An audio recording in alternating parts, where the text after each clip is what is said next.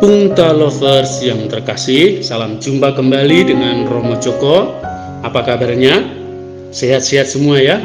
Ya, kini kita akan merenungkan hari Kamis Advent ketiga diambil dari Injil Lukas bab 7 ayat 24 sampai 30. Renungan kita berjudul Hanuman Sang Duta Besar.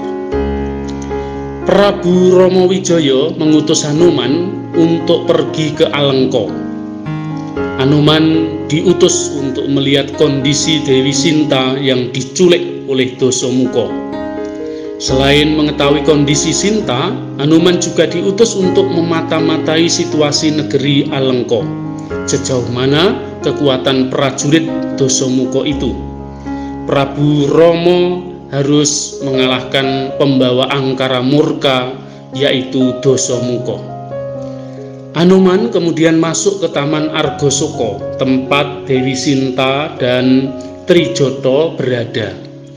Ia menghaturkan cincin Sri Romo kepada istrinya itu setelah sekian lama tidak berjumpa. Setelah tahu kondisi Sinta baik-baik dan tidak kurang suatu apa, Anuman berpamitan. Namun, para prajurit Dosomuko mengetahui dan menangkapnya. Dia diikat dan dibakar di tengah alun-alun.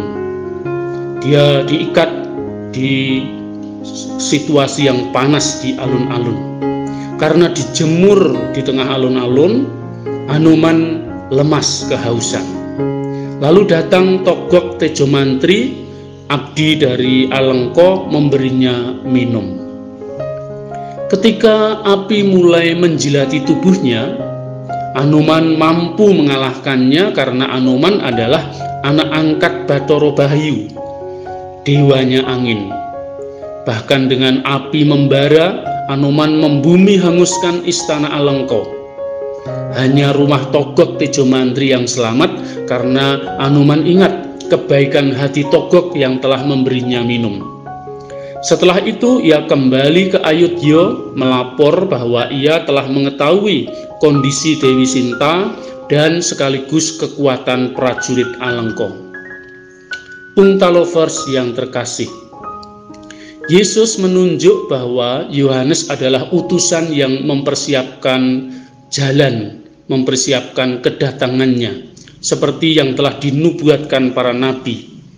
Karena tentang dia ada tertulis, Lihatlah, aku menyuruh utusanku mendahului engkau. Ia akan mempersiapkan jalan bagimu. Dengan lugas, Yohanes mewartakan kabar gembira bahwa Sang Mesias akan segera datang. Ia mengajak umat untuk bertobat. Jalan yang bengkok diluruskan, tanah yang berbukit diratakan, warta pertobatan dibangun untuk menyambut Mesias Putra Allah.